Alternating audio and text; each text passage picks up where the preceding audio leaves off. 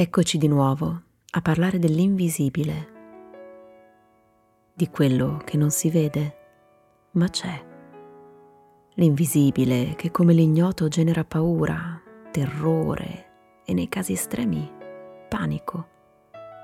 Moti dell'animo che possono essere individuali legati alla sensibilità, o meglio a quel senso del sentire che è diverso in ciascuno di noi in ciascuno di noi, diversamente, provoca stati d'animo e sensazioni differenti, sensazioni che a volte possono diventare collettive diffondere panico e paura, che macchia d'olio si allargano e diventano di difficile controllo.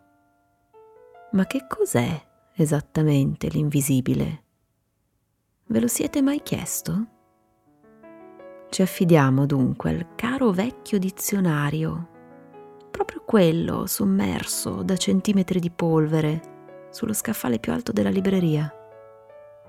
Dal latino tardo invisibilis, in senso generico non visibile, che non può essere veduto. In senso assoluto di ciò che, per essere puro spirito o comunque incorporeo, non si manifesta materialmente, o di cose che, per la loro distanza e piccolezza o per la loro intrinseca natura, non si riescono a percepire con la vista, ma possono essere percepite con l'aiuto di strumenti che non siano, aggiungiamo noi, l'occhio umano. Ed eccoci al punto. Molti di voi che state ascoltando staranno sicuramente pensando a una cosa sola, a quella che negli ultimi giorni sta occupando pagine di quotidiani, notizie dei telegiornali e talk show su ogni rete. Proprio lui, il coronavirus Covid-19, l'invisibile occhio nudo che sta seminando il panico tra la popolazione mondiale e di questo fantomatico paziente numero zero che chissà se si riuscirà mai a individuare. Noi vogliamo rimanere sul pezzo, sul nostro pezzo naturalmente. Vi conduciamo di nuovo nell'invisibile non però in quello che è oggi visibile al microscopio, senza voler approfondire perché non è questa la sede e soprattutto senza voler sdrammatizzare una situazione seria. Oggi vi raccontiamo del primo caso documentato di paranormale della storia, di una casa infestata e di quello che possiamo a ragione chiamare il fantasma numero zero. State ascoltando Vivi Podcast, storie di qui ed altrove. Si chiama Tenodoro il protagonista della nostra storia. Ma chi era costui? Potremmo raccontare citando umilmente il Manzoni. Vi anticipiamo che fu un uomo perseguitato. Ma perseguitato da chi? Siamo tra il 74 a.C. e il 7 d.C., le date che accertano la nascita e la morte di Atenodoro di Tarso o Atenodoro Cananita o Atenodoro Calvo. In realtà il suo vero nome fu Sandone, nacque a Cana e divenne storico e filosofo stoico. Fu studente di Posidonio di Rodi e maestro dell'imperatore romano Ottaviano Augusto ad Apollonia e in seguito di diversi esponenti della famiglia imperiale. Un uomo virtuoso, potremmo dire, impegnato nella vita politica, sociale e culturale del tempo. Ricordiamoci in questo racconto che fu un filosofo stoico, un particolare non del tutto rilevante e trascurabile in quel che gli accadde nella vicenda che vi andiamo a raccontare.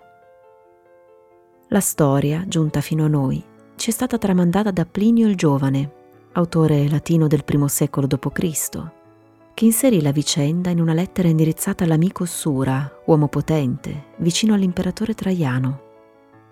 Ed è proprio in questa corrispondenza che Plinio si chiede se i fantasmi siano realmente entità esistenti o immagini e sensazioni che scaturiscono dalla mente dell'uomo, sopraffatta dalla paura. La premessa è che il filosofo Atenodoro stava ai suoi tempi cercando casa ad Atene centro pulsante della vita culturale e politica dell'epoca. Eh già, perché anche in quei tempi, anche i filosofi cercavano casa e la trovò. Una bella casa ampia e spaziosa e soprattutto a buon prezzo. Un colpo di fortuna, si direbbe oggi, se non fosse per un piccolo dettaglio, che quell'edificio era infestato da un fantasma, per nulla discreto e rispettoso dei suoi coinquilini in carne ed ossa. È questo il primo e documentato caso di presunta infestazione di una casa da parte di uno spettro. Il caso più noto e discusso di tutta l'antichità, proprio grazie al racconto che ne fece Plinio il Giovane.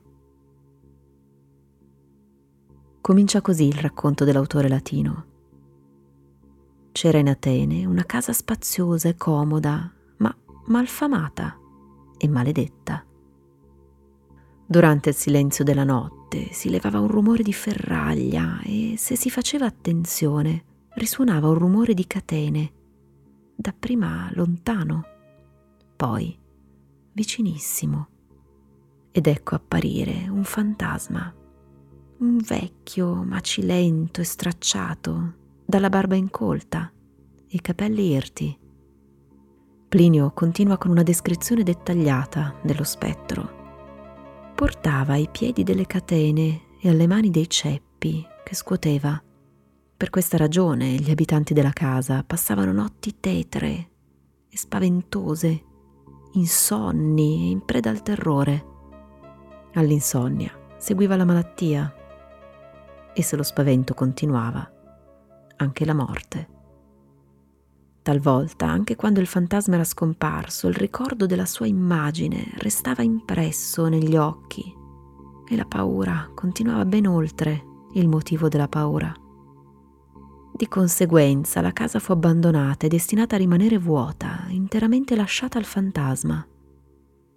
In ogni caso, continuava ad essere offerta, qualora vi fosse qualcuno che volesse comperarla o affittarla. Ignorando un tale inconveniente, e proprio a questo punto entra in scena Tenodoro, che visitando la casa prima di acquistarla, venne a conoscenza della sua storia maledetta. Ma da stoico qual era, se ne infischiò e la prese in affitto. Comunque. Continua Plinio. Giunse ad Atene il filosofo Atenodoro, lesse l'offerta della casa e si fece dire il prezzo. Poiché fu colpito dalla modestia della somma, si informò e venne a sapere tutto, ma senza curarsi della cosa, o piuttosto proprio per questo, la prese in affitto. Al cader della notte si fece preparare un letto da lavoro nella parte anteriore della casa e si fece portare le tavolette per scrivere, lo stilo e la lampada. Dette ordine che la servitù si ritirasse nelle stanze interne e concentrò tutta la sua attenzione, gli sguardi e la mano nello scrivere, affinché l'immaginazione lasciata a se stessa non desse corpo ai fantasmi e a vane paure dapprima come dappertutto, ci fu il silenzio notturno. Poi si udirono colpi di ferri, di catene agitate. Il filosofo non alzò gli occhi, non depose lo stilo, ma intensificò l'attenzione allo scopo di farne scudo all'orecchio. Allora il fragore si fece più insistente, si avvicinò parve farsi sentire sulla soglia, poi dentro la soglia. Si voltò a guardare, vide e riconobbe la figura che gli avevano descritto. Stava in piedi e faceva cenno con un dito, come a chiamarlo. Atenodoro di rimando le fece segno con la mano di aspettare un po' e si dedicò di nuovo allo stilo e alle tavolette. Potremmo dire tosto questo Atenodoro o per meglio dire davvero stoico, fino all'osso. L'indifferenza del filosofo non riuscì tuttavia a far desistere la presenza dal suo intento, distrarlo almeno, se non proprio terrorizzarlo. Mentre scriveva, il fantasma gli faceva stridere le catene sulla testa. Egli si voltò di nuovo, lo vide fare lo stesso cenno di prima, e allora, senza indugio, prese la lampada e lo seguì. Lo spettro camminava a passo lento, come impedito dal peso delle catene. dopo aver girato verso il cortile della casa, scomparve di colpo, lasciando solo il suo compagno. Rimasto solo, questi raccolse un po' di erbe e di foglie e le ammucchiò in quel punto per contrassegnarlo. L'indomani si recò delle autorità e le invitò a far scavare in quel punto. Si rinvennero allora alcune ossa frammiste a catene. La carne corrotta dal tempo e dalla terra le aveva lasciate scoperte, corrose dalle catene. I resti vennero raccolti e sepolti a cura dell'amministrazione. E da quel momento, tributate le giuste esequie al defunto, la casa restò libera dai fantasmi. Ecco come andarono le cose dal lungo racconto di Plinio il Giovane, il quale riflette, con l'amico a cui indirizza la lettera, sull'esistenza o meno di quelli che oggi chiamiamo fenomeni paranormali. Il tempo libero, scrive, offre a me la possibilità di imparare e a te quella di insegnare. Pertanto vorrei proprio sapere se tu pensi che fantasmi esistano e abbiano una forma propria e un qualche potere divino o se, inconsistenti e vani, prendano forma dalla nostra paura. A distanza di secoli, voi avete la risposta?